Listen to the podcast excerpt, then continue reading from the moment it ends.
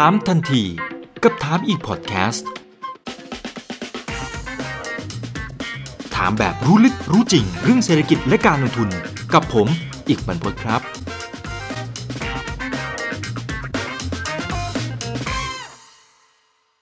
วันนี้ก็มีประเด็นร้อนๆที่เชิญท่านผู้เชี่ยวชาญนะครับเข้ามาร่วมพูดคุยกันนะครับ ประเด็นที่ว่านี่ก็คือทางฝั่งของจีนนะครับในระยะประมาณสัก2อสสัปดาห์ที่ผ่านมาเราจะเห็นนะครับว่า โดนแบนจากหลายประเทศเลยนะครับบริษัทเอกชนก็โดนนะครับหรือแม้กระทั่งทางฝั่งของรัฐบาลเองก็ถูกเอ่อวิพากษ์วิจารณ์กันพอสมควรเลยทีเดียวนะครับแล้วก็มีปัญหาเรื่องความตึงเครียดนะครับบริเวณทะเลจีนใต้ก็เลยต้องเรียนเชิญผู้เชี่ยวชาญท่านนี้เข้ามาร่วมพูดคุยกันนะครับกับอาจารย์ปติศรีแสงนามครับผู้เชี่ยวชาญด้านเศรษฐกิจและการเมืองระหว่างประเทศครับ สวัสดีครับอาจารย์ปติครับผมครับสวัสดีครับคุณอิกครับ สวัสดีครับคุณผู้ชมครับครับ เดี๋ยวไล่เรียงอย่างนี้ก่อนนะครับ อาจารย์คือจะเห็นว่า ตอนนี้เนี่ยเอาจากทางฝั่งของเอกชนก่อนแล้วกันสหรัฐอเมริกาเขาก็อือฮึโอ้โหขึ้นแบ็กลิสต์เต็มไปหมดเลยนะครับไล่มาตั้งแต่นู่นเลย ZTE ก็โดนไปแล้วรอบนึงนะครับหัวเว่ยนี่ก็ยังไม่ทันจบเลยนะครับก็มาเจอไอ้ตัวใหม่อีกแล้วสมิกนะครับ SMIC ซึ่งก็เป็นผู้ผลิตชิปครับอันดับหนึ่งเลยของทางฝั่งของประเทศจีนนะครับนอกจากนี้อีกครับมิติหนึ่งนะครับออสเตรเลียก็เริ่มแบนก็มีความตึงเครียดพึ่มๆกันอยู่เหมือนกันนะ อินเดีย อินเดียก็ไปแบนเขาเหมือนกันนะครับ พวก TikTok แล้วก็แอปพลิเคชัน เป็นประมาณสัก 118 แอปซะด้วยซ้ำมันเกิดอะไรขึ้นครับอาจารย์ทำไมทุกคนเหมือนกับพร้อมใจกันอะผมคิดว่าตอนนี้เนี่ยนะครับ ระเบียบโลกมันเปลี่ยนนะครับครับเอ่อระเบียบโลกที่เปลี่ยนไปเนี่ยนะครับ มันทำให้เราเห็นชัดเจนแหละนะครับ ว่าอเมริกาเนี่ยเกิดภาวะถดถอยในทางอำนาจเชิงสัมพันธ์นะครับ และไอการถดถอยของอำนาจเชิงสัมพันธ์เนี่ย มันเป็นไม่ใช่เพราะว่าคืออเมริกาก็ยังยังคงยิ่งใหญ่อยู่นะครับ แต่ว่ามันมีมหาอำนาจใหม่ที่โตขึ้นมาด้วยนะครับ และมหาอำนาจใหม่ที่โตขึ้นมาเนี่ยนะครับ ก็ดูเหมือนกับจีนน่าจะเป็นคนที่มีศักยภาพมากที่สุดนะครับ เพียงแต่ว่าตอนนี้เนี่ยจีนเองก็ยังไม่อยู่ในสถานะที่จะเข้ามาแทนที่อเมริกาได้อย่างสมบูรณ์นะครับ เพราะฉะนั้นหลาย ๆ คนก็จะพูดถึงสถานการณ์ที่เรารู้จักกันในนามที่เรียกว่า TCDD trap นะครับ หรือว่า กับดัก Thucydides นะครับกับดัก Thucydides เนี่ยก็คือสถานการณ์ที่มีมหาอำนาจเดิมอยู่นะครับแล้วมีมหาอำนาจใหม่พยายามจะไต่ขึ้นมา และอาจจะแซงมหาอำนาจเดิม เพราะฉะนั้นมันเลี่ยงไม่ได้ที่มหาอำนาจใหม่กับมหาอำนาจเดิมเนี่ยจะ clash กันนะครับสงครามอาจจะอยู่ในรูปแบบต่างๆนะครับอย่างเช่น กรณีที่เป็นเคสคลาสสิกที่ทิวซิดิดีสเอาขึ้นมาเป็นตัวอย่างก็คือ ระหว่างเอเธนส์กับสปาร์ตันนะครับโอ้สปาร์ตันย้อนไปนู่มานก่อน เลยนะถ้าใช่นี่ผมกำลังพูดถึงนักปราชญ์สมัยแบบโบราณโบราณเลยนะครับทิวซิดิดีสครับเนี่ยนะครับ ก็พูดกันมาถึงเรื่องของเอ่อเรื่องเรื่องกับดักอย่างเงี้ยนะครับ มาตั้งนานละนะครับ เราอาจจะเคยเห็นสถานการณ์อย่างนี้นะครับ อย่างเช่นสมัยก่อนเนี่ยนะครับเอ่อคนที่เป็นมหาอำนาจของโลกจริง ๆ เลย ตั้งแต่สัก 200 ปีก่อนคริสตกาลนะครับ ก็คือจีนกับอินเดียนะครับ จีนกับอินเดียเองก็เป็นมหาอำนาจต่อเนื่องมาถึงสัก กลางศตวรรษที่ 19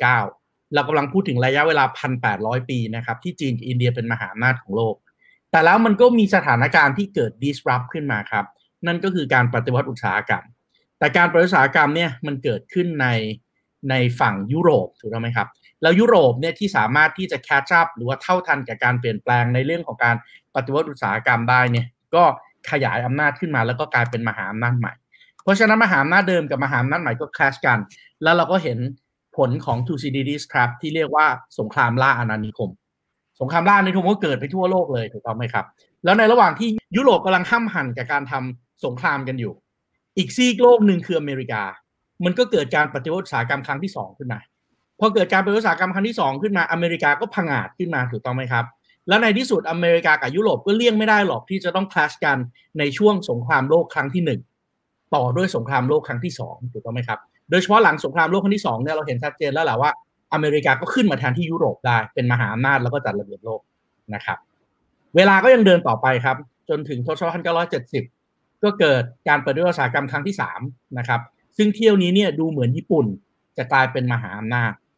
แต่ว่า Thucydides trap ก็เกิดขึ้นครับ ญี่ปุ่นกำลังจะแซงอเมริกา อเมริกาแล้วก็พันธมิตรก็เลยใช้วิธีการทำสงครามการค้ากับญี่ปุ่น ราะฉะนั้นเที่ยวนี้เนี่ยมันไม่ใช่สงครามแบบสงครามล่าอาณานิคมสงครามโลก แต่มันเป็นสงครามการค้า แล้วเศรษฐกิจญี่ปุ่นก็ถูกทุบอเมริกายังคงรักษาความเป็นมหาอำนาจไว้ได้ แต่เที่ยวนี้เนี่ยแน่นอนว่าดูเหมือน end of American World Order กำลังจะเกิดขึ้นนะครับอำนาจของอเมริกาเนี่ยดูถดถอยลงมาก ในขณะที่จีนเอง อินเดียเองก็พังอาจขึ้นมาด้วย เพราะฉะนั้นมันก็เลี่ยงไม่ได้หรอกที่จะเกิด Thucydides trap นะครับเราก็เห็นสงครามหลาย ๆ เรื่องนะครับ อย่างเช่น สงครามการค้าจำได้ว่าเราเคยคุยกันในรายการไปละเรื่องสงครามการค้าเนอะใช่ไหมครับ ตั้งแต่ครึ่งหลังของปี2018 ใช่ไหมครับ แล้วก็ต่อเนื่องมาจนถึงปัจจุบันก็ยังไม่มีท่าทีดีขึ้นถูกต้องไหมครับ แล้วตอนนี้ก็กำลังลุกลามไปสู่สงครามเทคโนโลยีถูกต้องไหมครับ สงครามวัคซีนที่จะหาคิดค้นยาต้านไวรัสโควิด -19 อย่างเงี้ยนะครับ มันก็จะมีความขัดแย้งกันในหลากหลายมิติ และแน่นอนมันก็มีการสร้างพันธมิตรด้วยนะครับพันธมิตรที่ชัดเจนที่สุดของอเมริกาตอนนี้เนี่ยในอดีตเราอาจจะพูดถึงเนโตแต่สำหรับทรัมป์เองทรัมป์เนี่ยไปเปิดศึกกับเนโตไว้เยอะ โดยเฉพาะการประนามผู้นำเนโตว่าปล่อยให้อเมริกาออกตังค์อย่างเดียวแล้วถ้าเกิดอเมริกาออกตังค์อย่างเดียวอย่างเงี้ยแล้วยุโรปไม่ยอมออกตังค์ในที่สุด อเมริกาเองจะถอนตัวจากนาโตนะ เพราะฉะนั้นตอนนี้พันธมิตรของ อเมริกากลายเป็นกลุ่มที่เราเรียกว่า Five Eyes ครับ Five Eyes ก็คือประเทศกลุ่มที่มีการแชร์เครือข่าย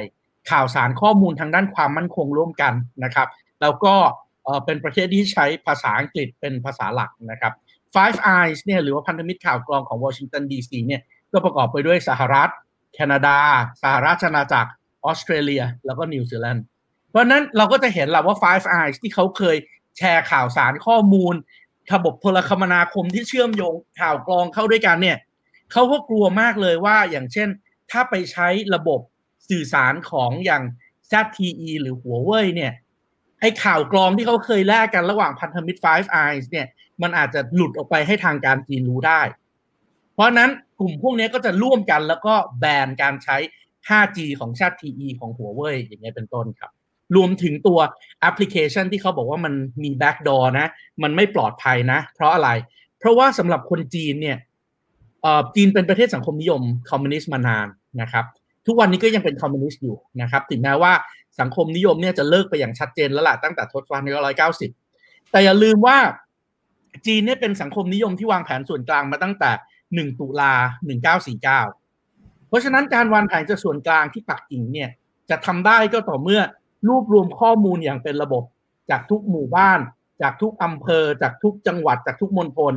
ไปให้ติ้งแทงไปให้สถาบันวิจัยที่ส่วนกลาง ทำนโยบายมาใช่ไหมว่าใครจะผลิตอะไร ใครจะจัดสรรสินค้าอะไรยังไงจากส่วนกลาง เพราะฉะนั้นจีนเองก็มีฐานข้อมูลขนาดใหญ่ และฐานข้อมูลขนาดใหญ่เนี่ยสำหรับคนจีนมันไม่ใช่ private property ไงฮะเพราะจีนมันเป็นสังคมนิยมถูกต้องไหมเพราะนั้นข้อมูลที่ถูกเก็บมาตั้งแต่ 1 ตุลา1949 จนถึงวันนี้ที่มันพัฒนาต่อกลายเป็น social credit rating อะที่ให้คะแนนทุกอย่างจากกล้อง CCTV แล้วใช้ระบบ AI ประมวลผลเนี่ย ข้อมูลพวกนี้สำหรับคนจีน คนจีนไม่เคยคิดว่าเป็นข้อมูลส่วนตัว แต่มองว่าเป็นข้อมูลของสังคม เพราะฉะนั้นการเอาข้อมูลที่คนจีนใช้โดยรัฐบาลจีนเอาไปใช้ประโยชน์ต่อเนี่ย ถือเป็น normal practice อะเป็นสิ่งที่เกิดขึ้นอยู่แล้วในประเทศจีนถูกต้องไหมครับ แต่ในโลกตะวันตกไม่ใช่แบบนั้นไงในโลกตะวันตกมองว่าเฮ้ยข้อมูลเป็น ทรัพย์สินส่วนบุคคลนะ มันไม่สามารถที่จะเอาไปให้รัฐบาลเอาไปใช้วิเคราะห์เอาไปใช้ทำอะไรต่อมีอะไรได้ เพราะวิธีคิดของโลกตะวันตกกับโลกตะวันออกก็เลยแตกต่างกันอย่างสิ้นเชิงครับครับแต่ว่าถ้าไปดูเหตุผลนะครับของแต่ละประเทศที่เขาทยอยแบนจีนนะครับเขาก็จะพูดคล้ายๆกับที่อาจารย์บอกเมื่อสักครู่นี้ที่บอกว่าเป็นเรื่องของ national security เป็นเรื่องความมั่นคงนะครับแอปพลิเคชันพวกนี้มันเก็บข้อมูลแรงต่างนะครับ แต่คำถามอย่างนี้นะครับว่าเอ๊ะแล้วแอปพลิเคชันของทางฝั่งของอเมริกาล่ะ มันไม่ได้เก็บข้อมูลเหมือนกันเหรอนะฮะและข้อที่สองนะครับคือพวกทางฝั่งของจีนเนี่ยเช่นหัวเว่ยนะครับหรือแม้กระทั่ง ZTE TikTok อะไรก็ตาม เขาก็บอกว่าอ้าวถ้าคุณเชื่อว่ามันเป็น national security นะ คุณโชว์หลักฐานมาสิว่าเราไปละเมิดอะไรตรงไหน สุดท้ายทางฝั่งของอเมริกาก็ไม่เคยเอามาให้เห็นสักทีนะอาจารย์ มันมันไม่มีหลักฐานอยู่แล้วครับของแบบนี้ แล้วผมก็ไม่เชื่อว่าฝั่งอเมริกาจะไม่ได้ถูกเอาข้อมูลไปใช้ด้วยเหมือนกันถูกต้องไหมครับ เพียงแต่ว่าฝั่งของอเมริกาเนี่ย มันอาจจะถูกเอาไปใช้ เพราะว่าตอนที่เราสมัครเข้า Facebook สมัครเข้าแอปพลิเคชันต่าง ๆ ของฝั่งโลกตะวันตกเนี่ย เราอาจจะเผลอติ๊ก yes ติ๊ก agreement ไปโดยที่เราไม่ได้อ่านอะ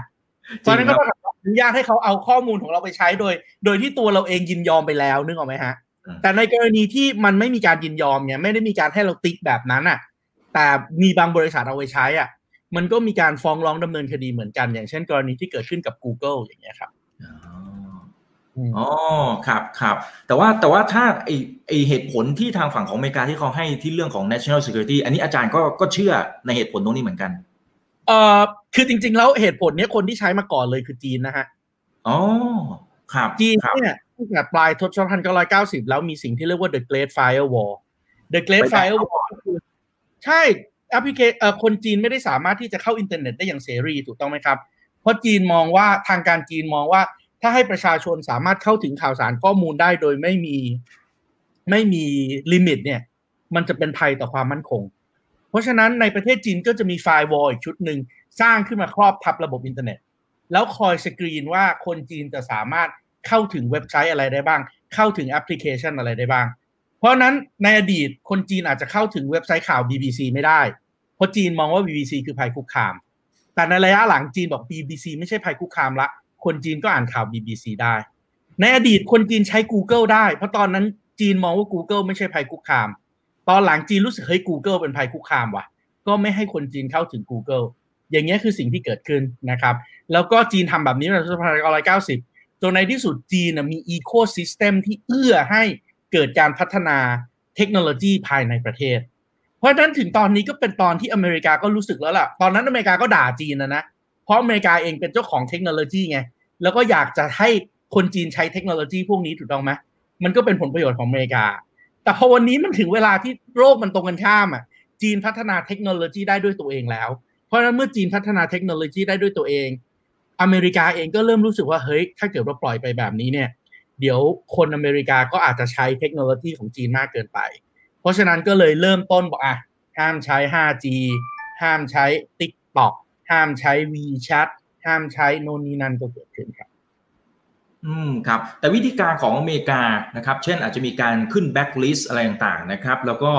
อีกกรณีหนึ่งเช่น TikTok อะอย่างอาจารย์เมื่อกี้ mention เรื่องของ TikTok แล้วเขาไปบังคับเลยนะบอกว่าเฮ้ยถ้าคุณไม่ขายให้กับอเมริกันนะครับ เอกชนอเมริกันนะ คุณก็ต้องปิดกิจการที่ทางฝั่งของสหรัฐอเมริกาโอ้มันมันมันเหมือนกับเป็นคนละภาพกับที่เราเห็น กับอเมริกาในยุคเดิมๆไหมครับอาจารย์ที่เขาใช่เพราะว่าเพราะว่าอันเนี้ยมันคือคือต้องเข้าใจว่าในอดีตเนี่ยนะครับอเมริกาเนี่ยมันมีชุดความคิดแบบที่เป็น regional institutionalism นะครับก็คือมีโครงสร้างทางสถาบันที่สนับสนุนในเรื่องของเสรีนิยม โดยเฉพาะถ้าเป็นรัฐบาลที่มาจากฝั่งที่มันหัวก้าวหน้ามากกว่าก็คือเดโมแครตนะครับไม่ได้หัวอนุรักษ์นิยมเหมือนอย่างริพับลิกันเนี่ยนะครับ วิธีการที่เขาจะใช้ก็จะเป็นเรื่องของการเปิดเสรี เรื่องของการสนับสนุนให้เกิดการค้าเสรีลงทุนเสรีแปรรูปรัฐวิสาหกิจถูกต้องไหมครับควบคุมทรัพย์สินทางปัญญาถูกต้องไหมลดละเลิกมาตรการลดละเลิกกฎระเบียบต่างๆ เรื่องพวกนี้จะเป็นวิธีคิดของอเมริกาในรูปแบบที่เป็นเสรีนิยม ซึ่งอเมริกาก็ใช้เรื่องพวกนี้มาตลอดโดยเฉพาะตั้งแต่ 1990 ถูกต้องไหมผ่านทางองค์การอย่างเช่น World Bank IMF เอ่อ World Trade Organization WTO อย่างเงี้ยถูกต้องไหมครับ แต่ว่าไปไปมามานาทีเนี้ยจีนเอง ก็มีทุกอย่างเหมือนกับที่อเมริกามีไงถูกต้องไหมครับ จีนมีวิธีความคิดแบบนั้นมาตั้งแต่อย่างน้อยก็หลังปี 2000อะ ที่จีนเข้าเป็นสมาชิก WTO ปี 2001อะเพราะนั้นจีนเองก็รู้กฎกติกาและยอมรับกฎกติกาของโลก แล้วพยายามฝึกใช้กฎกติกาของโลกจนมันเก่งที่สุดอะ แล้วหลังจากนั้นเกิดอะไรขึ้น หลังจากนั้นก็จีนก็สร้างสถาบันแบบนี้ขึ้นมาบ้าง เช่น ถ้าอเมริกาคุม World Bank ยุโรปคุม IMF ญี่ปุ่นคุม Asian Development Bank ADB จีนก็สร้าง AIIB อะครับ Asian Infrastructure Investment Bank จีนก็สร้าง Silk Road Fund อะเพราะนั้นจีนเองก็สร้างสถาบันลักษณะเดียวกัน แล้วหลังจากนั้นจีนไปไกลกว่านั้นด้วย เพราะจีนใส่เงินและสร้าง เออเขาเรียกอะไรเป็น Public Goods อะ เป็นโครงสร้างพื้นฐานขนาดใหญ่ที่เชื่อมโยงโลก เป็น Public Goods ทางด้านเศรษฐกิจก็คือ Belt and Road Initiative หนึ่งแถบหนึ่งเส้นทาง ในขณะเดียวกันทางด้านความมั่นคง อเมริกาอาจจะมีเนโตเมื่อก่อนมี CENTO มี SEATO ถูกต้องไหมครับ มีกองกำลังของอเมริกาทำนู่นนี่นั่นในมิติความมั่นคง จีนก็มีอะก็เรียกเชียงไฮ้ Cooperation Organization อะ SCO แล้วก็มีอินเดียมีปากีสถาน มีคาซัคสถานคีร์กีซสถาน รัสเซียเป็นพวกอะ เพราะฉะนั้นเราก็จะเห็นแล้วแหละว่าเอ่ออะไรก็ตามที่เป็นวิธีคิดแบบมหาอำนาจในโลกตะวันตกแบบเดิมเนี่ย ที่อเมริกาเคยมี จีนก็กำลังจะมีแบบนั้นบ้าง หรือมีแบบนั้นไปแล้วอะ และบางครั้งอาจจะยิ่งใหญ่กว่านั้นด้วย เพราะว่าจีนเองก็ใส่เงินไม่อั้นจริงๆอะอย่างช่วงโควิด -19 ที่เกิดขึ้นเนี่ยเออผมได้มีโอกาสคุยกับพนักท่านหยางซิน ซึ่งก็เป็น ตอนนี้รักษาการเอกอัครราชทูตจีนอยู่นะครับ ท่านก็เล่าเลยว่าช่วงโควิด -19 เนี่ยเอ่องบประมาณของจีนที่ใช้ในการสนับสนุนโครงการ Belt and Road Initiative เนี่ย ไม่มีลดนะครับโอ้มีแต่เพิ่มนะครับ แล้วไม่ใช่เพิ่มธรรมดา เพิ่มและยิ่งเร่ง speed ด้วย เพื่อที่จะชดเชยกับบางช่วงเวลาที่มันต้องหยุดไปจากโควิด -19 เพราะนั้นจีนเองก็รุกหนักมาก แต่ว่า แน่นอนสถานะตอนนี้จีนมันยังไม่สามารถที่จะแทนที่อเมริกาได้ มันก็เกิดสุญญากาศขึ้นถูกต้องไหมอเมริกาที่เคยครองความเป็นแชมเปี้ยนอยู่ถดถอยลง และทำนโยบายในลักษณะที่บางทีก็เป็นการเหยียด เป็นการรังเกียจต่างชาติ เป็นการโน่นนี่นั่นด้วยซ้ำถูกต้องไหมครับ เป็นการใช้ความรุนแรงใช้กำลังด้วยซ้ำในกรณีของทรัมป์เพราะฉะนั้นหลาย ๆ ประเทศก็ไม่ค่อยศรัทธาในวิธีคิดแบบอเมริกาละเพราะอเมริกาย่ำยีกฎที่อเมริกาวางไว้เอง ในขณะเดียวกันเองจีนเองก็ยังไม่ได้ขึ้นมาถึงขนาดที่จะแทนที่อเมริกาได้ เพราะนั้นช่วงเวลานี้มันก็จะเป็นช่วงเวลาที่ต่างคนต่างต้องหาสมัครพรรคพวกนะครับเอ่ออย่างตอนนี้ผมแล้วก็อาจารย์อีกหลาย ๆ ท่านเลยนะครับ ที่จุฬาลงกรณ์มหาวิทยาลัยนะครับ ที่นีด้านะครับ ที่นิวซีแลนด์นะครับ ที่สถาบันคลังสมองในก็ก็ร่วมกันทำวิจัยนะครับทำวิจัยให้กับสำนักงานนโยบายและยุทธศาสตร์การค้านะครับ ไอ้นโยบายงานวิจัยชิ้นนี้เนี่ยก็ชื่อว่าประเทศไทยกับท่าทีการเปลี่ยนแปลงสู่ระเบียบโลกใหม่นะครับงานวิจัยนี้เนี่ยเราก็ทำแบบ multidisciplinary เลยนะครับมีนักเศรษฐศาสตร์ นักรัฐศาสตร์ นักนิเทศศาสตร์ นักนิติศาสตร์ มานั่งคุยกันนะครับแล้วก็วางฉากทัดครับว่าในอีกสามถึงห้าปีข้างหน้าเนี่ยอำนาจแล้วก็ความเป็นมหาอำนาจในภูมิภาคต่างๆ ในโลกเนี่ยมันจะเปลี่ยนแปลงไปยังไงครับ ครับครับแต่แต่แต่ตอนนี้เราก็จะเห็นนะครับว่าอย่างถ้าสมมุติว่าเอาเอาคำพูดของอาจารย์ที่เอาหลายตอนโจทย์ตั้งต้นก็คือว่าทางฝั่งของอเมริกาเขาเป็นประเทศมหาอำนาจนะครับแล้วทางฝั่งของจีนพยายามที่จะขึ้นมาแซงแหละนะครับโอเคมันอาจจะต้องใช้ระยะเวลาอีกสักระยะหนึ่งนะครับเพียงแต่ว่าณตอนนี้สิ่งที่เราเห็นคือไม่ใช่เฉพาะอเมริกานะครับที่เขามาแบนโอ้อินเดียก็แบนอังกฤษก็แบน 5G นะครับออสเตรเลียก็มีแนวโน้มอยู่เหมือนกัน ทำไมเขาทำพร้อม ๆ กันนะครับอาจารย์มันมันกำลังเกิดอย่างที่บอกครับอย่างพันธมิตร Five Eyes ซึ่งเป็นพันธมิตรทางด้านข่าวกรองของอเมริกาเนี่ยที่เมื่อกี้ผมบอกไปแล้วว่ามีสหราชอาณาจักรมีแคนาดา มีออสเตรเลียมีนิวซีแลนด์เนี่ยนะครับเขาก็ทำเรื่องพวกนี้มาก่อนแล้วโดยเฉพาะเรื่องของ 5G ถูกต้องไหมที่เขาแบนหัวเว่ยกับ ZTE ในเรื่องของเอ่อความปลอดภัย เขากลัวว่ามันจะถูกเอาข้อมูลไปใช้ได้ถูกต้องไหมครับ ในขณะเดียวกันไอ้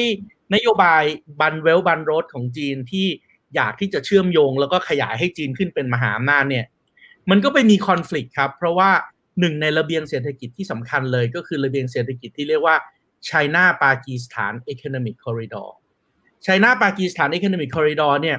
มันลากเส้นเชื่อมจากซินเกียง ผ่านปากีสถานทั้งประเทศ เพื่อที่จะไปลงทะเลที่อาราเบียนซีปัญหาก็คือ ไอพื้นที่ที่เส้นทางตรงนี้มันผ่านเนี่ย มันเป็นกรณีพิพาทระหว่างอินเดียกับปากีสถานนะครับ ทั้งอินเดียทั้งปากีสถานก็อ้างสิทธิพื้นที่ตรงนี้อยู่ เพราะนั้นการที่อยู่ดีๆ จีนจะไปลากเส้นสร้างแผนที่สร้างรางรถไฟ ในพื้นที่ที่อินเดียก็บอกว่าเป็นของฉันอะแล้วฉันก็ไม่ได้รับรู้ด้วยเนี่ย มันก็เป็นการหยามน้ำหน้าอินเดียมากเกินไปถูกต้องไหมครับ เช่นเดียวกับเรื่องของ 21st เอ่อ maritime silk road อะนะครับที่เป็นครึ่งหลังของ Belt and Road เนี่ยนะครับไอ้คำว่า road เนี่ยมาจาก 21st century maritime silk road เนี่ยมันก็พูดถึงการเชื่อมโยงมหาสมุทรด้วย และไอ้การเชื่อมโยงมหาสมุทรเนี่ยส่วนใหญ่เลยก็ไปอยู่ในมหาสมุทรอินเดีย ซึ่งที่เปิดมหาสมุทรอินเดียก็คือประเทศอินเดียถูกต้องไหมฮะเพราะนั้นจีนที่เป็นยักษ์ใหญ่คนหนึ่งซึ่งอยู่อีกฟากหนึ่งของภูเขาฮิมาลัยอะ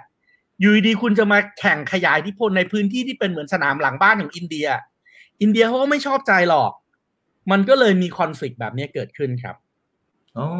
ครับ แล้วแล้วพอมันมีการประทะกันแบบนี้เนี่ย อาจารย์คิดว่าคือคือผลมันจะมันจะไปเลวร้ายสุดเนี่ย มันจะเป็นภาพลักษณะไหนคือซีนารีโอที่มองเห็น คือมันจะถึงขั้นแบบเหมือนกับทำสงครามอะไรมันมันจะถึงขั้นนั้นไหมครับอาจารย์ หรือหรือมันแค่เป็นความตึงเครียดเล็กๆบางคนก็เรียกสถานการณ์นี้ว่าโควอสองจุดศูนย์ นะกลับไปสู่ในยุคของสงครามเย็นครั้งที่สองนะครับเพียงแต่ว่า แล้วแล้วมันก็เริ่มเห็นภาพนี้ชัดเจนมากยิ่งขึ้นถูกต้องไหมเพราะว่าเดือนกรกฎาคมที่ผ่านมาเนี่ย เราก็เห็นทูตสหรัฐอเมริกาในประเทศไทยอะไมเคิลเดซอมเบลเขียนบทความลงหนังสือพิมพ์ถูกต้องไหมแล้วก็พูดถึงเรื่องของทะเลจีนใต้ พูดถึงแม่น้ำโขง พูดถึงเรื่องต่างๆ ว่าจีนไม่เคารพกติกาสากล แล้วพยายามที่อย่างที่บอกมันมีสูญญากาศอยู่ถูกต้องไหมครับ เพราะฉะนั้น อเมริกาเองก็ต้องการสร้างพันธมิตรในสุญญากาศนี้ อเมริกาก็อยากได้อาเซียนเป็นพวก เพราะอาเซียนก็อยู่ในจุดศูนย์กลางเลย ระหว่างแนวที่จีนอยากจะฝ่าวงล้อมออกมา กับแนวที่อเมริกาอยากจะตั้งเพื่อปิดล้อมจำกัดเขตจีนถูกต้องไหมเพราะฉะนั้นวันที่ไมเคิล ดีซอมบรีเขียนจดหมาย แล้วก็ลงในหนังสือพิมพ์ไทยเพื่อที่จะว่าจีนเนี่ยแล้วยกแล้วในที่สุดก็พยายามจะบอกว่า ขอให้อาเซียนเนี่ยร่วมกัน แล้วก็เป็นประเด็นกับจีนน่ะเป็นคอน FLICT กับจีนน่ะไม่ใช่แค่เฉพาะทูต อเมริกาในประเทศไทยไงฮะทูตอเมริกาในอาเซียนอีกเจ็ดแปดประเทศ ก็เขียนบทความลักษณะนี้ด้วยเช่นเดียวกัน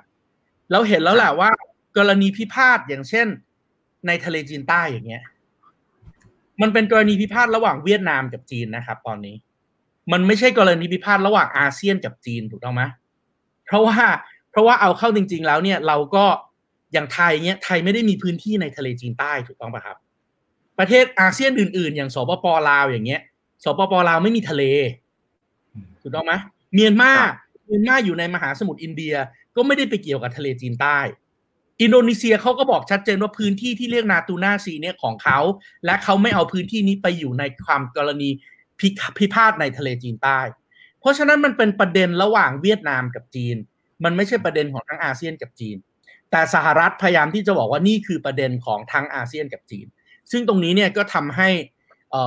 สถานการณ์มันไม่ค่อยดีนะครับ และสถานการณ์มันไม่ค่อยดีมากยิ่งขึ้นเพราะอะไรอีก เพราะว่าหลังจากที่ท่านทูตไมเคิลเดอซอมเบรประจำประเทศไทยเนี่ยเขียนบทความลักษณะนี้เสร็จ อีกไม่กี่วันต่อมาเกิดอะไรขึ้นครับ อีกไม่กี่วันต่อมาก็คือช่วงสักปลายเดือนกรกฎาเนี่ย อเมริกาก็สั่งปิดสถานกงสุลจีนที่ฮิวสตันจำได้ไหมแล้วตามมาด้วยอะไรครับ ตามมาด้วยเอ่อ Secretary of State นะครับ Department of State ก็ อารมณ์ประมาณรัฐมนตรีว่าการกระทรวงต่างประเทศอะไมค์พอมเพโอก็ออกมาพูดเลยนะครับไมค์พอมเพโอก็ออกมาพูดเลยว่าอะไรครับว่า the free world must triumph over these new tyrannies free world ก็คือพยายามจะ position อเมริกาว่าเป็นโลกเสรี ต้องการชัยชนะเหนือ new tyrannies new tyrannies คือใครล่ะ ถ้าไปดูในในเอ่อสปีชของเขาปลายเดือนกรกฎาคม เขาก็ไปพูดปลายเขาก็ไปพูดครับว่าเอ่อตอนนี้ Free Nation เนี่ยต้องพยายามที่จะเอาชนะจีนให้ได้ แล้วก็เรียกจีนว่าเป็นเนี่ย New Tyrannies หรือว่าทรราชคนใหม่ แล้วก็ไม่เรียกไม่เรียกประธานาธิบดีสีจิ้นผินด้วย เรียกว่าเลขาธิการพรรคคอมมิวนิสต์แล้วก็พยายามสร้าง position ตัวเองว่าเป็นโลกเสรี ซึ่งไอ้วาทกรรมแบบนี้มันเคยเกิดขึ้นมาแล้วครั้งหนึ่งในช่วงสงครามเย็นนึกออกไหม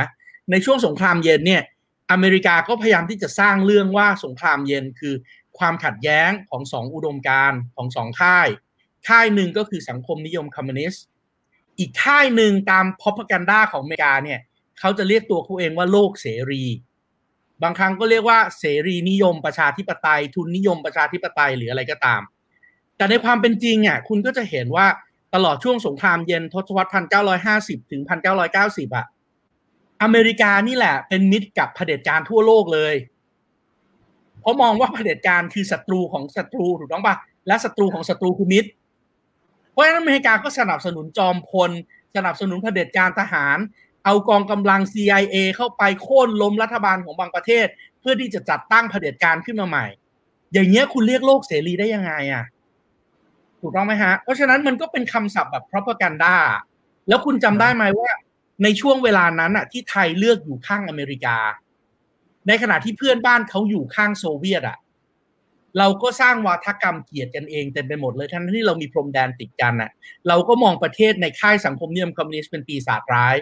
ประเทศเพื่อนบ้านที่อยู่ในค่ายสังคมนิยมคอมมิวนิสต์ก็มองเราเป็นปีศาจร้าย แล้วเราก็เอากองกำลังต่างชาติเข้ามาตั้งในประเทศเรา แล้วเราก็เอาระเบิดถล่มกันเอง แล้วเราก็มองหน้ากันไม่ติด แล้วต้องใช้เวลานานมาก แล้วต้องใช้กลไกของอาเซียนที่ทำงานหนักมาก เพื่อที่จะทำให้ทั้งสองฝ่ายกลับมาดีกันได้อีกครั้งหนึ่งแล้วก็ปราศจากการแทรกแซงจากมหาอำนาจอะ เพราะฉะนั้นอาเซียนต้องจำนะครับว่าในวันที่มหาอำนาจเขาพยายามที่จะดึงฝักดึงฝ่าย สร้างวาทกรรมโลกเสรี สร้างวาทกรรมพลราชเนี่ย เราเจ็บปวดยังไง และต้องไม่ทำซ้ำแบบนั้นอะ ครับเนี่ยล่าสุดไม่กี่วันที่ผ่านมาจริงๆวันนี้ด้วยซ้ำนะครับ ตอนช่วงเช้าคุณไมค์ปอมปิโอเนี่ยก็พูดถึงประเด็นนี้นะครับ อาจารย์นะครับ แต่เขาดึงอาเซียนเข้ามาด้วยนี่สิครับเขาบอกว่าอยากจะให้เซาท์อีสเอเชียเนี่ยต้องไปตัดสัมพันธ์นะครับกับทางด้านของเอกชนชาวจีนนะที่เขาใช้คำใช้คำพูดประมาณนี้เลยนะครับ อาจารย์ครับนี่ดึงอาเซียนเข้าไปแล้ว อย่างนี้เราเราต้องทำตัวอะไรยังไงฮะ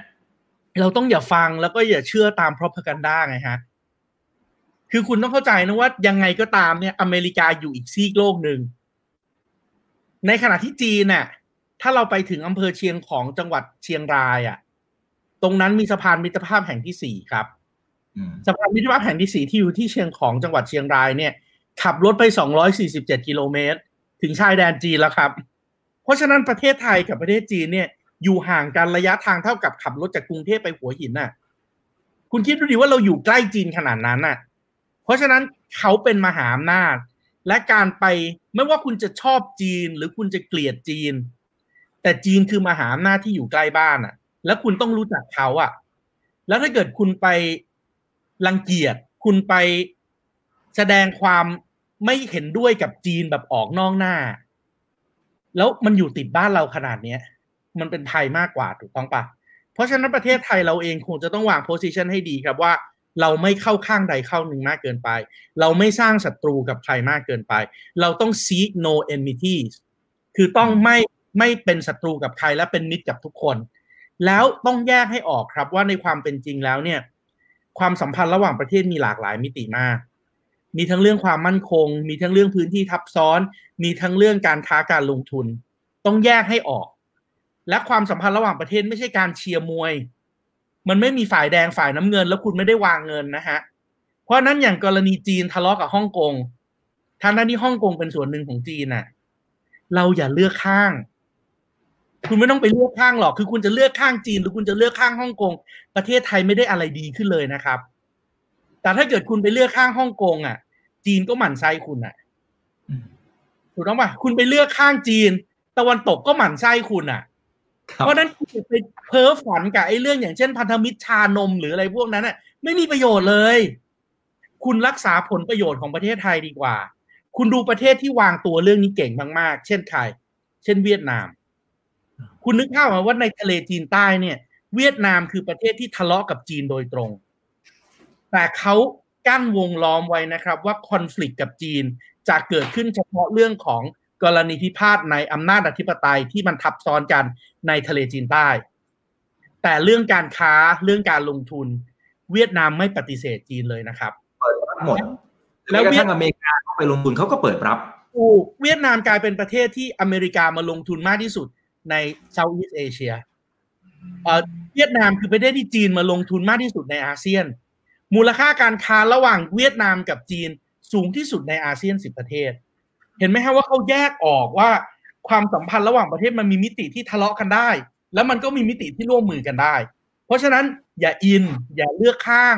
อย่าอย่าทำตัวแบบเท่อะโดยการบอกว่าเนี่ยฉันเป็นโน่นนี่นั่น แล้วไปไปมามันสร้างปัญหามากขึ้นไปอีกถูกต้องไหมครับ เพราะมันเคยมีบางครั้งนะครับ ที่ไอ้ความรุนแรงเนี่ย มันรุนแรงถึงขนาดนักการทูตความสัมพันธ์ระหว่างประเทศเขากังวลมากเลยเฮ้ย เกิดอะไรขึ้นเนี่ย โดยเฉพาะในสื่อสังคมออนไลน์ที่อยู่ดีๆ คุณไปเลือกข้าง คุณไปสร้างพันธมิตร คุณลากกันไปด่าคนโน้นลากกันไปด่าคนนี้ ออกไปถมถุยด่ารัฐบาลประเทศนั้น ด่ารัฐบาลประเทศนี้ ด่าประมุขประเทศนั้น ด่าประมุขประเทศนี้ แล้วเชิญคนอื่นจากนอกประเทศ มาด่าสถาบันในประเทศอีกต่างหากอย่างเงี้ยผมผมคิดว่าไม่มีประโยชน์นะครับ คุณอาจจะขนองและสนุกใน Twitter แต่ความสัมพันธ์ระหว่างประเทศมันมัน มันใช้เวลานานมาก มันต้องทุ่มเททรัพยากรจำนวนมาก กว่าจะสร้างความสัมพันธ์อันดีระหว่าง แต่ละประเทศขึ้นมาได้ อย่าอย่าไปทำลายด้วยด้วยไอ้เรื่องพูดอย่างเงี้ยครับ ครับครับคุณทัศชัยนะครับบอกว่าจีนเนี่ยควรจะปรับท่าทียังไงในเรื่องของทะเลจีนใต้กับอาเซียนอ่าเดี๋ยว รบกวนให้อาจารย์ปิติอาจจะเล่าเท้าความเพิ่มเติมด้วยนะครับ ว่าเอ๊ะมันมันเป็นความตึงเครียดอะไรยังไง เพราะว่าหลายคนมาดูเหมือนมันเป็นช็อตๆนะครับ คืออ่าตรงเนี้ยเขาทะเลาะกันแป๊บหนึ่งอ่าเงียบไปอ่ากลับมาทะเลาะกันอีกทีนึง ก็เลยไม่รู้ที่มาที่ไปว่าสรุปแล้วมันคืออะไร โอเคเอ่อขออนุญาตนะฮะครับผมต้องขอเปิดสไลด์นิดนึง มองมองจากภาพซ้ายก่อนนะครับ เราจะเห็นประเทศไทยอยู่ทางซ้ายของแผนที่เนอะที่ผมเอาลูกศรเคลียร์ๆอยู่เห็นไหมฮะ แล้วก็สปปลาวกัมพูชาแล้วก็เวียดนามนะครับ แล้วก็ทะเลตรงเนี้ยเขาเรียกทะเลจีนใต้นะครับ South China Sea หรือว่าหนานชาถ้าเป็นภาษาจีนนะครับ แต่เวียดนามอะแต่ว่าพื้นที่ตรงเนี้ยปัญหาก็คือมันมีกฎหมายทะเลอยู่ครับ กฎหมายทะเลเนี่ยเอ่อกฎหมายทะเลเขาว่ายังไงนะครับอะเห็นไหมฮะกฎหมายทะเลอะนี่ครับ กฎหมายทะเลเนี่ยเขาเรียกว่า United Nations Convention on the Law of the Sea นะครับ อนุสัญญาระหว่างประเทศ อนุสัญญาสหประชาชาติว่าด้วยกฎหมายทะเล อนุสัญญาสหประชาชาติว่าด้วยกฎหมายทะเลเนี่ยคุยกันมาตั้งแต่ 1973 จนถึง 1982 นะครับ แล้วก็มาคุยกันอีก แล้วก็บังคับใช้ได้จริง ๆ 1994 นะครับ กฎหมายนี้ก็ไม่ได้นานนะครับ เป็นกฎหมายใหม่มากเลย 1994 นะครับ เขาแบ่งพื้นที่ของทะเลเป็นแบบนี้ครับ ดูในแผนภาพทางด้านซ้าย ไอ้พื้นไอ้ข้างล่างเนี่ยคือแผ่นดินนะครับ แผ่นดินเนี่ยมันอาจจะมีน้ำเว้ามาเขาเรียกว่าเป็นหน้าน้ำภายในหรือว่า internal waters นะครับ แล้ววัดออกไปจากชายฝั่งตรงเนี้ยนะครับ ที่ชายหาดเนี่ยออกไป 12 ไมล์ทะเลนะครับเขาเรียกตรงนี้ว่า territorial waters หรือว่าทะเลอาณาเขตนะครับคือในอดีตเนี่ยมันเริ่มที่ 3 ไมล์ทะเลก่อนเพ ราะสมัยก่อนเนี่ย เวลาเรือลบของประเทศหนึ่งไปจอดปิดอ่าวของประเทศหนึ่งแล้วใช้ปืนใหญ่ยิงเนี่ย ปืนใหญ่มันยิงได้3ไมล์ทะเล เพราะฉะนั้นระยะทางถ้าเกิดเรือลบของประเทศหนึ่งเข้ามาใกล้ชายฝั่งของประเทศหนึ่งเกิน3ไมล์ทะเลเนี่ย ถือว่ามาลุกลานละ แล้วตอนหลังเทคโนโลยีปืนใหญ่มันดีขึ้น มันก็กลายเป็น12ไมล์ทะเล เพราะนั้นไอ้สิ่งที่เรียกว่าอาณาเขตจริง ๆ ของเราในทางทะเลเนี่ย หรือทะเลอาณาเขตเนี่ยคือวัดจากชายฝั่งออกไป12ไมล์ทะเล ต่อจาก 12 ไมล์ทะเลเราเรียกเขตต่อเนื่องนะครับ ต่อจากเขตต่อเนื่อง 12 ไมล์ทะเลรวมเป็น 24 ไมล์ทะเลแล้วเนะยาวออกไปจนถึง 200 ไมล์ทะเลเนี่ยเราเรียกว่าเขตเศรษฐกิจจำเพาะนะครับหรือว่า exclusive economic zone วัดจากชายฝั่งออกไป 200 ไมล์ทะเล ไอเขตเศรษฐกิจจำเพาะเนี่ยถ้ามีแอ่งก๊าซอยู่ ถ้ามีแหล่งจับปลาอยู่ ถ้ามีทรัพยากรอะไรอยู่ ตรงนี้ก็ถือว่า ประเทศไทยสามารถใช้ประโยชน์ทางเศรษฐกิจได้ แล้วเลยจาก 200 ไมล์ทะเลออกไปเนี่ยถึงจะเป็น international waters หรือว่าทะเลหลวงนะครับก็แบ่งพื้นที่กันแบบนี้ เพราะฉะนั้นในทะเลจีนใต้เนี่ยวัดจากเวียดนามออกมา 200 ไมล์ทะเล มันก็ควรจะเป็น มันก็ควรจะเป็นเขตเศรษฐกิจจำเพาะของเวียดนามถูกต้องไหมฮะ เวียดนามก็เรียกพื้นที่ตรงนี้ว่า เรียกพื้นที่ตรงนี้ว่า Trường Sa นะครับ ทะเลตะวันออก ฟิลิปปินส์วัดออกมาจากชายหาดตรงเกาะลูซอนเนี่ย ออกมา 200 ไมล์ทะเล ก็น่าจะเป็นเขตเศรษฐกิจจำเพาะของจีน เรียกว่าแนวปะการังสการ์โบโรห์ถูกต้องไหมและเช่นเดียวกันกับมาเลเซีย บรูไนมาเลเซีย อินโดนีเซีย วัดออกมา 200 ไมล์ทะเล ก็น่าจะเป็นเขตเศรษฐกิจจำเพาะของประเทศนั้นๆ แต่ปัญหาที่เกิดขึ้นก็คือไอ้เขตเศรษฐกิจจำเพาะตรงเนี้ยวัดออกมา 200 ไมล์ทะเลจากแต่ละประเทศ มันอาจจะทับซ้อนกันถูกต้องไหมครับ เพราะฉะนั้นต้องมาเจรจากันไงว่า มันจะแบ่งปันผลประโยชน์กันยังไง เหมือนที่ไทยกับมาเลเซียทำกันได้เรียบร้อยละถูกต้องไหมครับ เราเจาะเอาแก๊สขึ้นมาแล้วแบ่งประโยชน์กันยังไง เราทำเสร็จเรื่องนี้จนในที่สุดเราใช้ประโยชน์ร่วมกันกับมาเลเซียได้ แต่ในกรณีของจีนเนี่ยนะครับ ตั้งแต่ก่อนที่จะมีไอ้กฎหมายเนี้ยก่อนที่จะมีกฎหมายนี่คือก่อน 1994 นะ แล้วจริง ๆ ก่อนที่จะเป็นพรรคคอมมิวนิสต์จีนด้วย ก่อนที่จะเป็น People Republic of China ในปี 1949 อะ จีนเคยเป็น Republic of China ถูกต้องไหมและ Republic of China ตอนหลังที่นำโดยก๊กมินตั๋งเนี่ย ก็ถูกพรรคคอมมิวนิสต์ไล่ออกไป แล้วไปอยู่ที่เกาะไต้หวัน เกาะไต้หวันตอนนี้เขาก็ยังเรียกตัวเองว่า Republic of China อยู่ แล้วประเทศจีนแผ่นดินใหญ่ก็เรียกตัวเองว่าเป็น People's Republic of China แต่ก่อนที่จะเป็น People Republic of China รัฐบาลจีนของก๊กมินตั๋งอะ เคยลากเส้นปลาเอาไว้ครับ ไอ้เส้นปลาตรงเนี้ย ดูดูในรูปนี้คุณจะเห็นใช่ไหมมีเส้นปลาอยู่หนึ่งครับสองสามสี่ห้าหกเจ็ดแปดเก้าเขาเรียกเก้าตรงนี้ว่า nine dash line nine dash line เนี่ยพรรคก๊กมินตั๋งสมัยยังอยู่เป็น Republic of China ในแผ่นดินใหญ่ บอกว่านี่คือเขตของจีนอืม แล้วจริง ๆ สมัยตอนที่ก๊กมินตั๋งเจียงไคเชกลากอะ จริง ๆแถวแถวอ่าวตังเกี๋ยตรงเนี้ย ตอนเหนือของเวียดนามอะ มีเส้นที่สิบด้วยนะ มีเส้นที่สิบด้วย แต่ว่าพอพรรคคอมมิวนิสต์จีนขึ้นมา แล้วพรรคคอมมิวนิสต์จีนโดยโจวเอินไหลนายกของจีนน่ะสนิทสนมมากกับพรรคคอมมิวนิสต์ของโฮจิมินห์ของเวียดนามก็เลยลบเส้นที่สิบออกไป เพราะไม่อยากมีข้อทะเลาะกับเวียดนามตรงนี้ เส้นของจีนก็ เลยไม่มีขีดในอ่าวตังเกีย แต่ตอนหลังอีกจีนมาเพิ่มเส้นที่สิบเอ็ดแถวแถวไต้หวันเพิ่มเข้าไปอีก แล้วบอกว่าตรงนี้เป็นของจีนด้วย เพราะฉะนั้นไอ้เส้นที่จีนลากเนี่ยคือเส้นที่จีนขอสงวนสิทธิ์ว่าไม่เป็นไปตามกฎหมายทะเลของสหประชาชาติ เพราะนั้นมันก็เลยลบกันไงฮะ มันก็เลยโกรธกันไงฮะ เพราะว่า จีนบอกว่าเฮ้ยนี่คือสิ่งที่จีนขอสงวนสิทธิ์ไว้ แต่ทะเลตรงนี้มันเป็นเส้นทางการเดินเรือสำคัญ มันมีแหล่งทรัพยากรธรรมชาติ มันมีก๊าซธรรมชาติ มันมีน้ำมันถูกต้องไหมครับ เพราะฉะนั้นฟิลิปปินส์เองก็เคยเอาเรื่องนี้ที่เรียกแนวปะการังสกาโบโรเนี่ยขึ้นศาลโลกเลย ว่าตกลงจีนใช้จีนจะมาใช้เส้นอย่างนี้ไม่ได้ แต่เอาเข้าจริงไม่ใช่มีแต่จีนเท่านั้นนะที่สงวนสิทธิ์เรื่องพวกนี้ ประเทศไทยเราเองในพื้นที่ทับซ้อนกับกัมพูชา เราก็สงวนสิทธิ์แบบนี้ตั้งแต่ก่อนมีกฎหมายละ เราบอกเราจะใช้การปักปันเขตแดนตั้งแต่สมัยที่เราคุยกับฝรั่งเศส เพราะนั้นเราเลยมีหลักเขตอยู่นอกเกาะกูด แล้วเราเลยมีทะเลอยู่หน้าเกาะกง อย่างนี้เป็นต้น กรณีของกัมพูชากับเวียดนาม เขาก็มีการสงวนสิทธิ์ไว้เกาะนั้นชื่อเกาะฟูกวก อย่างนี้เป็นต้น เพราะนั้นจีนเองเขาทำเรื่องนี้มาตั้งแต่หนึ่งเก้าสี่เก้าก่อนหนึ่งเก้าสี่เก้าอะ มันก่อนที่จะมีกฎหมาย สหประชาชาติว่าด้วยทะเลแล้วอะ เพราะนั้นเขาก็เลยขอสงวนสิทธิ์ แต่การขอสงวนสิทธิ์ของเขาอะเวียดนามบอกเวียดนามก็มีหลักฐานทางประวัติศาสตร์นะ ว่าพื้นที่ตรงนี้เป็นพื้นที่ของเวียดนาม ฟิลิปปินส์ก็บอกเฮ้ยนี่มันเป็นแนวปะการังของฉันฉันจะหาทรัพยากรฉันจะใช้ประโยชน์ เพราะนั้นมันก็เลยเกิดพื้นที่ทับซ้อนแล้วก็เกิดกรณีพิพาททางเขตแดนในทะเลจีนใต้ครับ แล้วตอนนี้ฟิลิปปินส์พอเปลี่ยนผู้นำจากเอ่อจาก เอ่อนินอยอาคีโนกลายเป็นเอ่อดูเตร์เต้ดูเตร์เต้ดูเตร์เต้บอกเฮ้ย เรื่องอะไรจะไปทะเลาะกับจีนวะ ไอสิ่งที่ไปคุยกันที่เดอะเฮกอะที่ศาลโลกบอก ไม่เอาหรอกไม่ไม่ไม่ทำตามแบบนั้นหรอก เราคุยกับจีนดีๆดีกว่า เพราะถึงมันจะเป็นพื้นที่ของฟิลิปปินส์เป็นที่ที่ซึ่งฟิลิปปินส์สามารถอ้างสิทธิ์ได้ แต่ฟิลิปปินส์ไม่มีเงินทุน ไม่มีทรัพยากร เพียงพอที่จะสำรวจทรัพยากรตรงนี้ไม่มีเทคโนโลยีเพียงพอ ไม่มีเงินเพียงพอ จีนมีทรัพยากรเพียงพอ มีเงินเพียงพอ มีเทคโนโลยีเพียงพอ สู้เรากับจีน มาสำรวจทรัพยากรตรงนี้ร่วมกัน และแบ่งปันผลประโยชน์ตรงนี้ร่วมกันดีกว่า เพราะนั้นตอนนี้จีนกับจีนกับฟิลิปปินส์ก็ไม่ทะเลาะกันละ เรื่องแนวปะการังสกาโบโร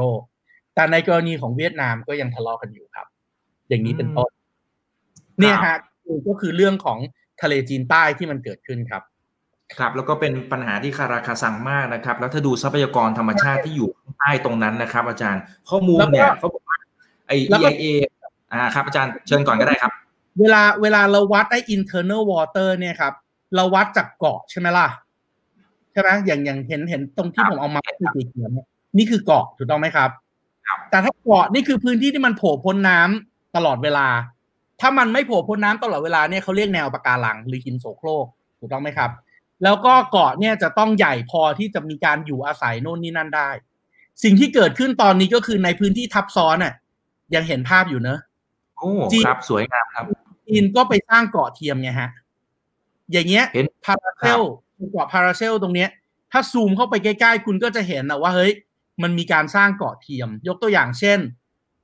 แนวปะการังซูบิ ในปี 2012 มันเป็นรูปแบบทางซ้ายอะ่ะ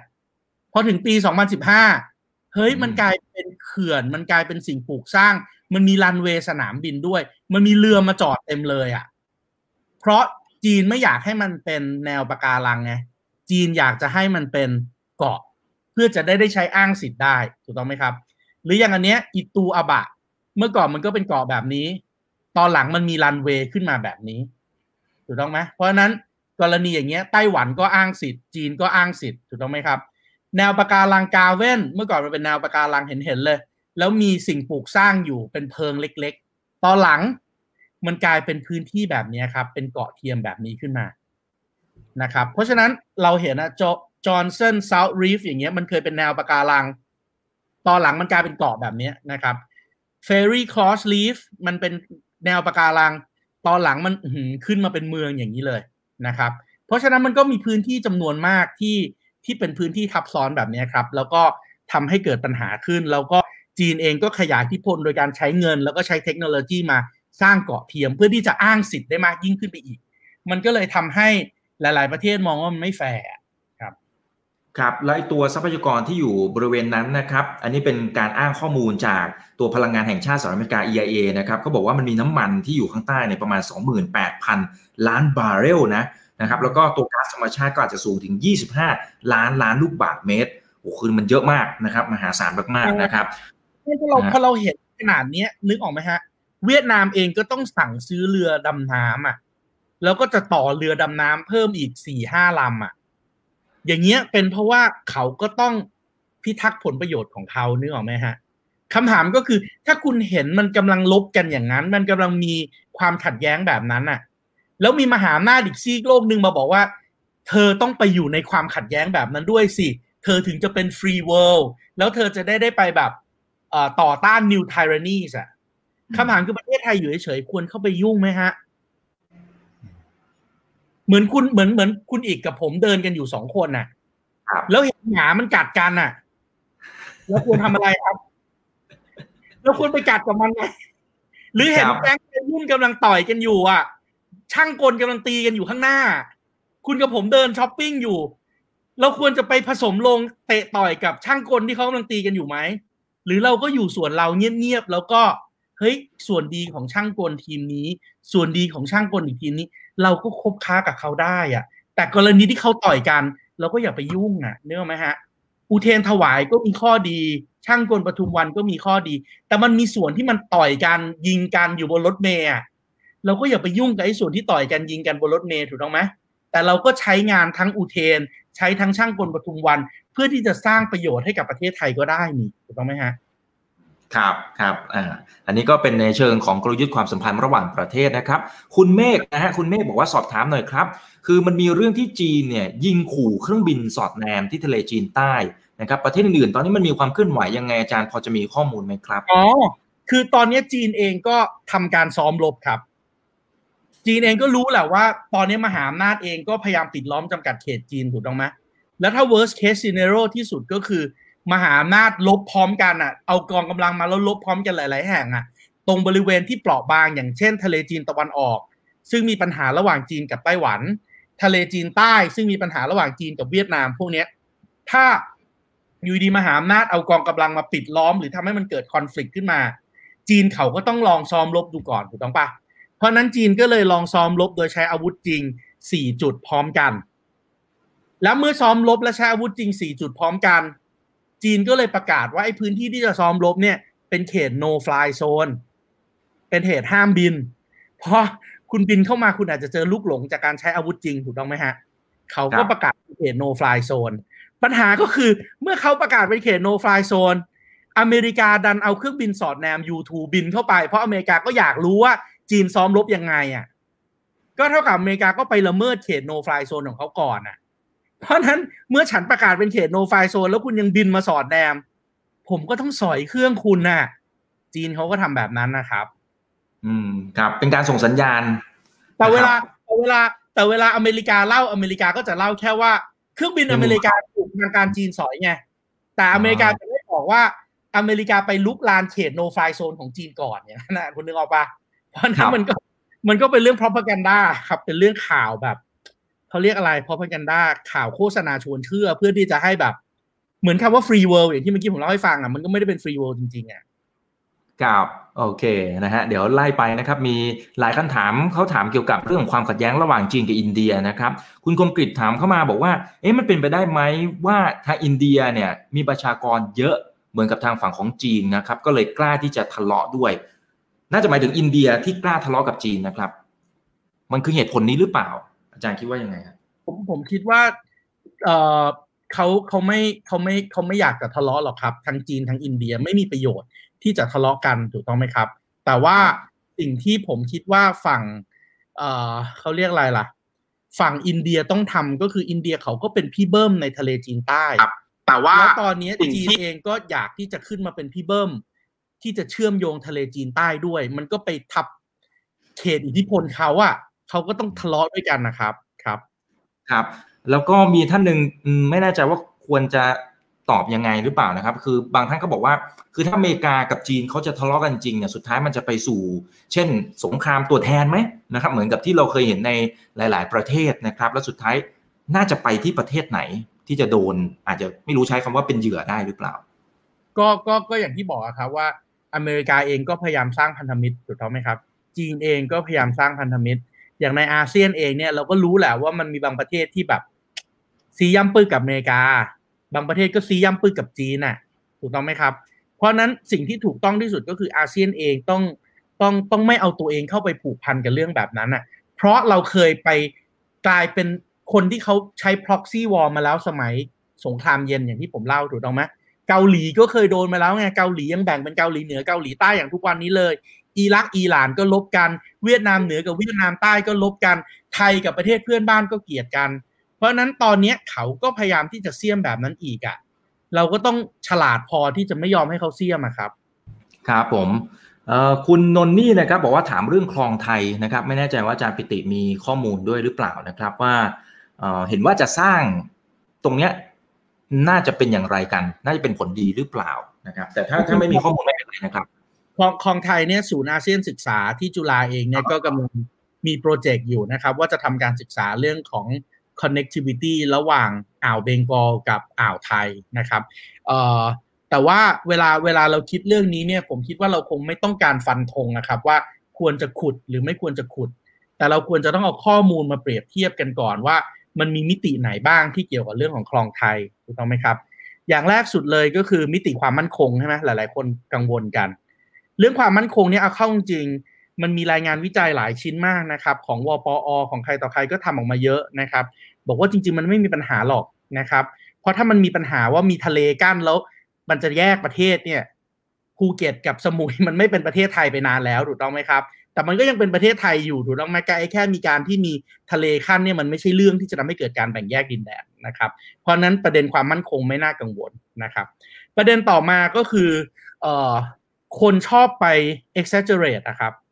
ชอบไปทำให้มันขยายใหญ่เกินจริงสำหรับผลได้จากเรื่องของเศรษฐกิจนะครับ ชอบบอกโอ้โห ถ้าเกิดมีคลองไทยปุ๊บเราจะเป็นจุดศูนย์กลางการค้าโลก เพราะว่านี่คือเส้นทางการเดินเรือหลักนู่นนี่นั่น แต่อย่าลืมนะครับว่าลักษณะคล้ายๆ ที่เราพูดถึงคลองไทยหรือคอคอดกระเนี่ย เรากำลังพูดถึงคลองซูเอชอยู่ คลองซูเอชเนี่ยมันทำให้เรือเนี่ยไม่ต้องอ้อมแอฟริกาทั้งทวีปนะ จากเมดิเตอร์เรเนียนเนี่ยตัดเข้าทะเลแดงแล้วออกมหาสมุทรอินเดียได้เลย ไม่ต้องอ้อมแอฟริกาทั้งทวีป ประหยัดเวลาเดินเรือเป็นหลาย ๆ สัปดาห์นะครับเรากำลังพูดถึงคลองปานามาอยู่ คลองปานามาเนี่ยทำให้สินค้าจากยุโรปไปฝั่งตะวันตกของอเมริกาได้ โดยไม่ต้องอ้อมอเมริกาใต้ทั้งทวีปนะ มันประหยัดเวลาเป็นสัปดาห์สัปดาห์ถูกต้องไหมครับ แต่ถ้ามีคลองไทยเนี่ย มันคือคลองที่แคบลัดไม่ต้องอ้อม ช่องแคบมาลากานะ ตัดเข้าคลองไทยกับอ้อมช่องแคบมาลากาเนี่ย มันประหยัดเวลาไปได้สองวันครับ แต่ค่าใช้จ่ายขั้นต่ำในการผ่านคลองไทยเนี่ย มันอยู่ที่เหมือนค่าทางด่วนนะฮะถ้าเกิดค่าทางด่วนมันแพง แล้วมันประหยัดเวลาได้แค่นิดเดียว คุณขึ้นทางด่วนไหมฮะ ก็คงไม่การมันประหยัดเวลาได้แค่สองวัน แล้วค่าผ่านคลองเนี่ยขั้นต่ำมันอยู่ที่สี่ล้านอะสี่ล้านเพื่อที่จะ ผ่านคลองแล้วประหยัดได้แค่สองวันถูกต้องไหมครับ เพราะเอาเข้าจริงมันไม่มีอะไรการันตีได้เลยนะฮะเพราะว่าผ่านมาลากามันไม่ต้องจ่ายเงินนะ แล้วมันช้าไปอีกแค่สองวันน่ะถูกต้องไหมครับ เพราะนั้นในเรื่องเศรษฐกิจเนี่ยคนชอบเอาไปทำให้มันใหญ่เกินจริง แล้วบอกโอ้ผลประโยชน์มันมากมายมหาศาลเรื่องต่อมาอีกแล้วเรื่องใหญ่กว่า เรื่องเศรษฐกิจกับเรื่องความมั่นคงด้วย คือเรื่องสิ่งแวดล้อมฮะเพราะเวลาคุณขุดคลองเนี่ย คุณไม่ได้ขุดแต่ในประเทศนะ คุณต้องขุดเขาก็ทำซีเลนออกไปเป็นเขื่อนกั้นคลื่น ขนาดใหญ่ ยาวสิบกิโลในทะเลทั้งสองฝากนะ เพราะฉะนั้นกระแสน้ำที่อยู่ในทะเลอันดามันกับในอ่าวไทยเนี่ย มันเปลี่ยนทิศทางหมดเลยนะ แล้วเวลากระแสน้ำเปลี่ยนอุณหภูมิน้ำเปลี่ยนปะการังจะฟอกขาวหมดเลยนะ คุณลองนึกภาพชายหาดจะพังหมดเลยนะ การท่องเที่ยวจะชิบหายหมดเลยนะ ทั้งสองฝาก แล้วยังไม่รวมนับถึงผลกระทบที่เลวร้ายยิ่งกว่าสิ่งแวดล้อมอีกคือ ผลกระทบต่อสังคมวัฒนธรรมครับ เพราะประมงชายฝั่ง คนรายเล็กรายย่อยชุมชนรายเล็กรายย่อย อาจจะตายหมดเลยก็ได้ เพราะนั้นเรื่องเศรษฐกิจเรื่องสังคมเนี่ยน่ากลัว อีกเรื่องหนึ่งที่น่ากลัวกว่าก็คือ จะทุจริตกันไหมโปรเจกต์ใหญ่ขนาดนี้ อีกเรื่องหนึ่งที่ต้องคำนึงถึงด้วยคืออะไรครับ นอกจากจะทุจริตกันไหมอีกเรื่องหนึ่งที่สำคัญมากๆเลยด้วยก็คือ เอาเข้าจริง ๆ แล้วเนี่ยนะครับจำเป็นต้องขุดคลองหรือเปล่า ถูกต้องไหมในเมื่อมันอาจจะใช้แลนลิงได้ไหมทำระบบให้มันดีแล้วใช้รางได้ไหมใช้คลองแห้งได้ไหมใช้วิธีการที่ไม่จำเป็นที่จะต้องไปสร้างเป็นคลองขนาดใหญ่แบบนั้นได้ไหมมันมีทางเลือกตัวเลือกอีกหลายช้อยส์มากนะครับ เพียงแต่ว่าตัวเลือกช้อยส์อื่นๆเนี่ยมันอาจจะต้องมีเรื่องกฎระเบียบ มีเรื่องของสิ่งอำนวยความสะดวกทางการค้า มีเรื่องของอะไรที่ต้องคิดเยอะกว่าแค่ขุดคลองนะฮะ ครับครับอ้าวเห็นภาพเลยนะครับ วันนี้อาจารย์ก็ให้ความกรุณาเพราะจริงๆอาจารย์ไลฟ์สดจากจังหวัดขอนแก่นเลยนะครับ วันนี้อาจารย์ให้ความกรุณากับเรามากครับของงานของกรมเจรจาการค้าระหว่างประเทศครับ คือ ปลายปีนี้จะมีการลงนามข้อตกลงการค้าเสรีอาเซียนบวก6ใช่ไหมครับอาเซบเพราะนั้นตอนนี้เนี่ยก็ต้องเป็นหน้าที่ของกรมเจรจาการค้าระหว่างประเทศกระทรวงพาณิชย์ท่านอธิบดีอรมนทรัพย์ทวีธรรมเนี่ยก็ก็ให้ทีมของกรมเจเนี่ยออกมาเดินสายนะครับในการที่จะ ทำให้ประชาชนรู้ว่าเฮ้ยพอข้อตกลงนี้มันลงนามแล้วในที่สุดมันจะมีการบังคับใช้เนี่ย ประเทศไทยจะแสวงหาผลประโยชน์ได้ยังไงบ้าง แล้วมีเรื่องอะไรบ้างที่เราต้องระวังนะครับ แล้วก็ผมเองก็ในฐานะนักวิชาการ พอรู้เรื่องนี้บ้างก็มาช่วยงานนะครับ จะได้ได้คอยอธิบายเรื่องยากๆให้ให้คนอาจจะเข้าใจง่ายขึ้นอย่างนั้นนะครับครับ ซึ่งก็เป็นสิ่งที่แฟนคลับนะครับ แต่ละท่านก็ชื่นชอบอาจารย์อยู่แล้วนะครับ อืม โอเค ขอเป็นคำถามสุดท้ายแล้วกันนะครับ ไอโควอ2.0นะครับ ที่เราคุยกันตั้งแต่ตอนต้นเนี่ยนะฮะอาจารย์คิดว่าจุดจบมันจะเป็นอย่างไร ใครจะชนะหรือมันจะชักกระเยอะอย่างนี้ไปเรื่อยๆอีกนานหลาย ๆ ปี ก็จริง ๆ ตอบยากนะครับ แต่ว่ารัฐศาสตร์ความสัมพันธ์ระหว่างประเทศเก่งๆ ระดับโลกหลาย ๆ คนนะครับเขาก็มองไปในทิศทางเดียวกันว่าในที่สุดเนี่ย มันคงไม่ได้มีใครชนะนะครับ แล้วโลกก็คงจะไม่ได้มีเฮจิมอนหรือว่าคนจัดระเบียบแค่คนเดียวเหมือนตั้งแต่ 1990 ถึงสัก 2010 แบบที่อเมริกาเป็นมหาอำนาจเชิงเดียวต่อไป แล้วบางทีก็อาจจะไม่ใช่ไบโพลาริตี้เหมือนช่วงสงครามเย็นที่มีโซเวียตกับสหรัฐ แต่กลายเป็นสหรัฐกับจีนด้วย เขามองว่าโลกในยุคหลังจากนี้เนี่ยมันจะเป็นมัลติโพลาริตี้คือมีหลายขั้วอำนาจมากนะครับ แล้วแต่ละขั้วอำนาจก็มีอำนาจเฉพาะในบางพื้นที่ เรื่องนี้ประเทศนี้เป็นมหาอำนาจ เรื่องนี้ประเทศนี้เป็นมหาอำนาจ อาเซียนและประเทศไทยเอง ถ้าวางตำแหน่งของตัวเองดีๆ ก็มีโอกาสที่จะเป็น middle power หรือว่าเป็นมหาอำนาจกลางได้เช่นเดียวกันครับ ครับ โอเค คุณรูนี่บอกว่าอาจารย์พูดได้ชัดเจนแจ่มแจ้งนะครับ เดี๋ยวอนาคตอยากให้อาจารย์วิเคราะห์พื้นที่ทับซ้อนในพื้นที่อื่นนะครับ เช่น พวกทะเลทางฝั่งของตะวันตกบ้างนะครับ ว่ามันมีอะไรที่ที่เขาปะทะกันคล้ายๆกับทะเลจีนใต้หรือเปล่านะครับ ที่มันหนักๆหน่อย นะครับเดี๋ยวเดี๋ยวอันนั้นอาจจะไว้รอบหน้าก็ได้เพราะว่าเดี๋ยวเนี้จะยาวกันไปใหญ่เลยนะครับยังไงวันนี้ขอบคุณอาจารย์มากนะครับ เดี๋ยวอาจารย์ฝากทิ้งท้ายหน่อยครับนะครับว่าถ้าสมมติท่านไหนที่เป็นแฟนคลับ และอยากจะไปติดตามอาจารย์เนี่ยอาจารย์มีช่องทางไหนบ้างครับเอ่อก็ดูใน Facebook ผมก็ได้นะครับ Facebook ผมก็ใช้ชื่อผมได้เลยครับ P I T I นะครับแล้วก็ S R I S A N G N A M ครับปิติสีแสงนามครับ ครับ พิมพ์เป็นภาษาอังกฤษนะครับ อ่าแล้วก็ไปฟอลโล่ไปตามอาจารย์ได้นะครับเดี๋ยวรอบหน้าจะชวนคุยนะครับ เพราะว่าจริงๆแล้วโอ้โหมีมีหลายประเด็นนะครับ ที่อาจารย์ปิติสามารถเอามาเล่าให้กับพวกเราฟัง แล้วก็วิเคราะห์ให้เห็นภาพเป็นฉากๆเหมือนวันนี้แหละครับเราจะได้เข้าใจที่มาที่ไปและเชื่อมโยงนะครับ เพราะว่าถ้าเราติดตามข่าวเฉยๆเนี่ยนะครับ บางทีมันเห็นเป็นช็อตๆนะครับ ว่าอ่าอันนี้เขาทะเลาะกันทีนึงอ่ามาอีกแป๊บหนึ่งมาทะเลาะกันอีกทีนึงแล้วมันจะไม่ค่อยเข้าใจนะครับจริงๆแล้วมันมีที่มาที่ไปอะไรบางอย่างมีเบื้องลึกเบื้องหลังที่เราต้องทำความเข้าใจนะครับโอเค วันนี้ขอบคุณมากนะครับอาจารย์เดี๋ยวครั้งหน้าพูดคุยกันใหม่นะครับครั้งหน้าจะเป็นเรื่องไหนเดี๋ยวรอติดตามชมด้วยนะครับ อย่าลืมนะครับว่า